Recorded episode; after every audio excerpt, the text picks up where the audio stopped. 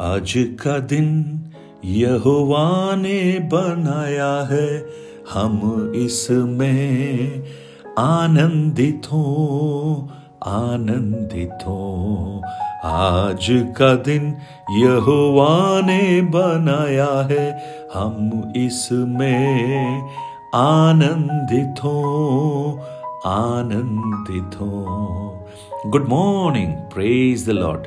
दिन की शुरुआत परमेश्वर के अद्भुत वचन के साथ मैं पास्टर राजकुमार एक बार फिर से मसीह में सब प्रिय भाई बहनों का इस प्रातकालीन वचन मनन में स्वागत करता हूँ।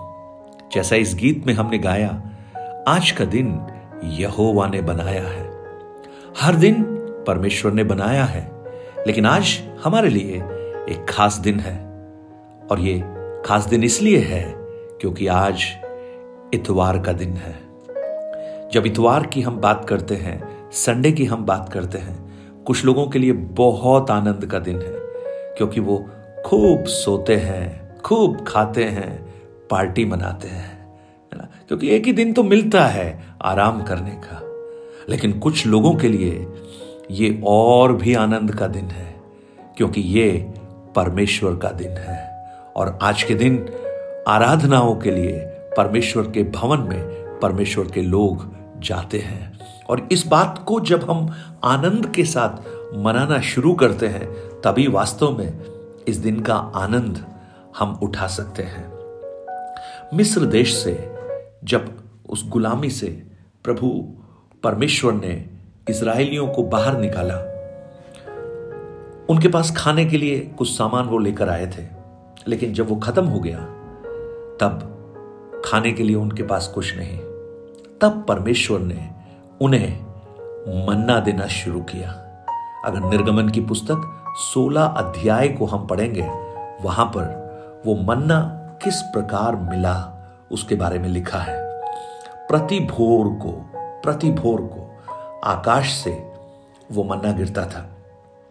और अर्ली इन द मॉर्निंग इसराइलियों को बाहर जाना पड़ता था अपने निवास स्थान से उसे बटोरने के लिए। और वो बटोर कर लेकर आते थे। लेकिन एक खास बात जो वहाँ पर परमेश्वर ने मूसा को कही, वो देखिए क्या थी। परमेश्वर ने कहा, छह दिन तुम मन्ना बटोरा करोगे, परंतु सातवां दिन विश्राम का दिन है। उसमें वह ना मिलेगा। लेकिन अगर उसके सत्ताईस वचन को भी पढ़े, वहाँ लिखा है तो भी लोगों में से कोई कोई सातवें दिन भी बटोरने के लिए बाहर गए, परंतु उनको कुछ ना मिला। वाह, परमेश्वर की योजना देखिए, परमेश्वर के प्रोविजंस देखिए। परमेश्वर ने कहा, छह दिन मैं तुम्हें सुबह सुबह मन्ना दूँगा और सातवें दिन का जो मन्ना है, वो तुम्हें छठे दिन दे दूँगा। उस दिन तुम दुगना बटोरना। लेकिन सातवें दिन मन्ना ढूँढने मत जाना। हाँ लेकिन सताइस वचन में कुछ बुद्धिमान लोग थे जो सातवें दिन भी निकल गए मन्ना ढूँढने। लेकिन लिखा है, बटोरने के लिए गए तो सही, लेकिन मिला कुछ नहीं। लौट के बुद्धू घर को आए। है, कहावत है, ठन ठन गोपाला। क्या है इसका अर्थ? परमेश्वर ने यह चाहा कि वो जो सातवां दिन है, हम हमारे शारीरिक परिश्रमों के लिए खर्च ना करें, लेकिन परमेश्वर के साथ की संगति के लिए हम उस दिन को बिताएँ। और उस दिन जो हमारी शारीरिक आवश्यकताएँ हैं, उसका प्रबंध ऑलरेडी प्रभु ने हमारे लिए कर दिया छठे दिन में। और जब इस विचार के साथ हम आज इस परमेश्वर के दिन को हम सेलिब्रेट करेंगे तो हम परमेश्वर की विश्वास योग्यता को स्मरण करते हुए उसको धन्यवाद कर पाएँगे। मैं उन बुद्धिमान लोगों के बारे में बताना चाहता हूँ, जो सातवें दिन भी बटोरने के लिए बाहर गए।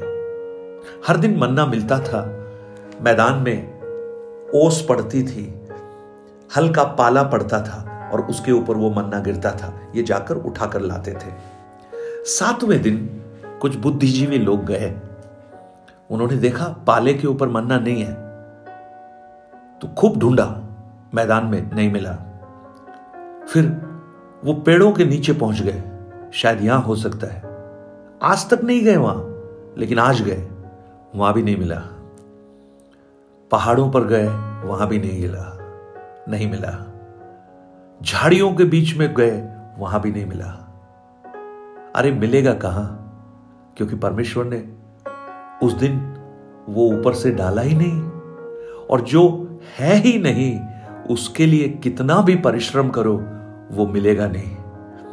मुझे लगता है, थक हार कर, पसीना बहाकर वो वापस आ गए।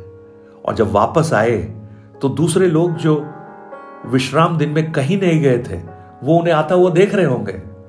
तो ये बड़ी खीज और बड़ी लज्जा के साथ वापस आ रहे होंगे। लोग पूछ रहे होंगे हाँ हाँ कितना मिला कितना मिला? अरे क्या, कुछ नहीं मिला, बल्कि जो था, वो भी खर्च हो गया। क्या खर्च हो गया? क्योंकि ढूँढने के लिए हम बहुत दूर गए, मोटरसाइकिल चला के गए, कार चला के गए, हमारा पेट्रोल और खर्च हो गया।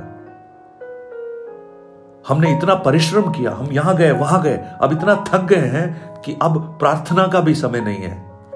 ओ प्रेज लॉर्ड प्रियो, आज मुझे सुनने वाले मेरे भाई, बहन, अगर आप इस दिन को पवित्र माने, अगर आप इस दिन अपनी इच्छा को पूरी ना करें और परमेश्वर की इच्छा के अनुसार चलें तो परमेश्वर आपको अपने अनुग्रह में होकर चलाएगा। इसमें कोई शक है ही नहीं। प्रेज लॉर्ड हालेलुया जिसने भी परमेश्वर को आदर किया है, परमेश्वर ने उसका आदर किया है। प्रेज द लॉर्ड एक एक कहानी मैं हमेशा बोलता हूँ, एक आम वाले की है। एक ठेला लगाता था। उसने यीशु को ग्रहण किया। और उसे बताया गया कि सबत का दिन, यानी आज आराधना का दिन, सबत का दिन या आराधना का दिन, आप कोई सा भी दिन उसे माने। दिन महत्वपूर्ण नहीं, लेकिन परमेश्वर महत्वपूर्ण है। यह दिन इसलिए महत्वपूर्ण हो गया क्योंकि हमने इसे परमेश्वर के लिए समर्पण कर दिया। अब यह व्यक्ति, जब उसने प्रभु को जाना, उसको बताया गया कि पवित्र दिन में अपनी इच्छा को पूरी नहीं करना, विश्राम का दिन है। लेकिन इसका काम तो ठेला लगाना है, आम बेचना है। सुबह सुबह जाता है, मंडी से खरीदता है और उसके बाद उन्हें साफ़ कर कर ठेलों पर रखकर बेचता है। लेकिन जब इसे पता लगा, नहीं करना तो उसने कहा, मैं नहीं करूँगा। लेकिन अतिभोर को ये आम लेकर आया। उसने रख दिए और उसने डिसाइड किया, निश्चय किया, आराधना के पश्चात मैं जाऊँगा। लोग सुबह सुबह चले जाते हैं, क्योंकि बिक्री होती है। सब लोगों ने इसको बोला, तू बेकूफ है, तू पागल है, तेरे आम सड़ जाएँगे। उसने कहा, मैं परमेश्वर का बेटा हूँ, मुझे उसकी इच्छा को पूरा करना है। और वो सुबह आराधना में गया, प्रार्थना में गया, एक बज गया वापस आते हुए। वापस आकर जब उसने अपने आमों को साफ़ कर कर ठेलों पर लगा रहा था, लोगों ने उसका परिहास किया, निंदा किया, मज़ाक उड़ाया। और जो उसके साथ के लोग थे, वो तो सुबह से बिक्री कर रहे थे। लेकिन ये प्रभु में आनंदित था। इसने ले जाकर अपना ठेला खड़ा किया। इसका मन खुशी से भरा हुआ था, लेकिन एक एक आशंका थी कि अब दोपहर हो चुका है, ये आम कैसे बिकेंगे? जब इस उधेड़ बुन में वो खड़ा था, एक गाड़ी वहाँ पर आकर रुकी। आम कैसे है पूछा? इसने उसका भाव बताया।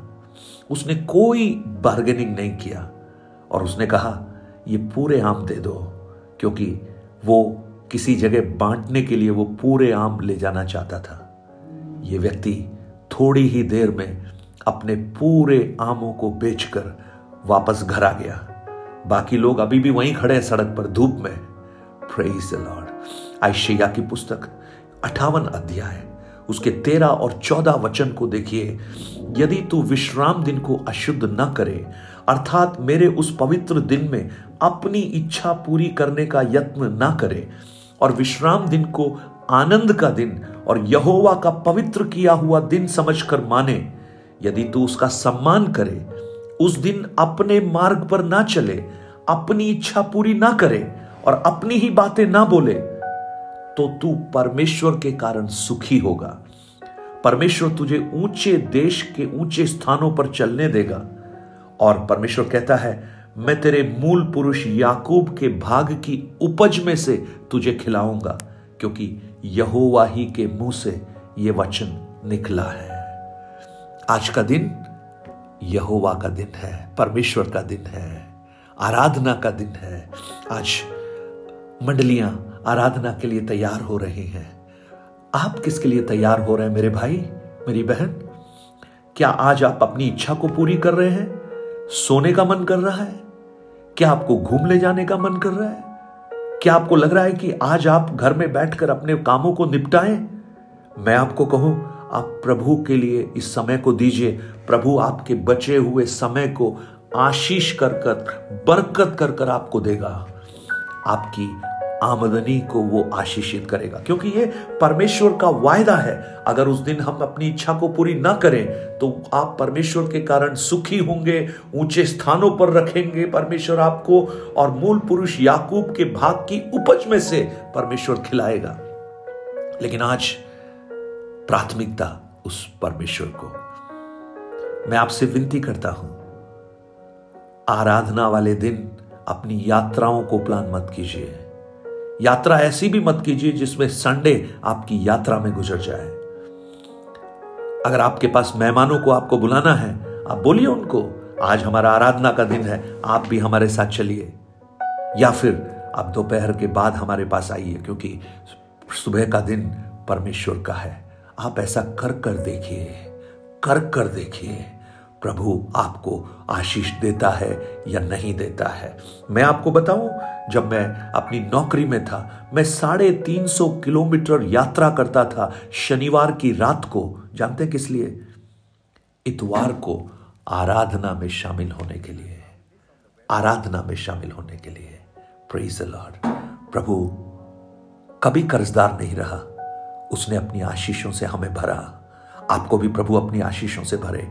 Have a blessed day have a blessed Sunday आपका दिन शुभ हो। मंगलमय हो। आनंदित दिन बने आपका। हैव ए ब्लसड डे प्रभु, हम धन्यवाद देते हैं। आज के दिन को आशीष का दिन बनाकर हमें दे। आज का दिन सबके लिए एक अनुग्रह का दिन बने। यशु के नाम से। Amen amen. Nine eight two nine zero three seven eight three seven पर आप अपने प्रार्थना, निवेदन और गवाहियों को हमसे शेयर कीजिए। आपके प्रेम के लिए बहुत बहुत धन्यवाद। God bless you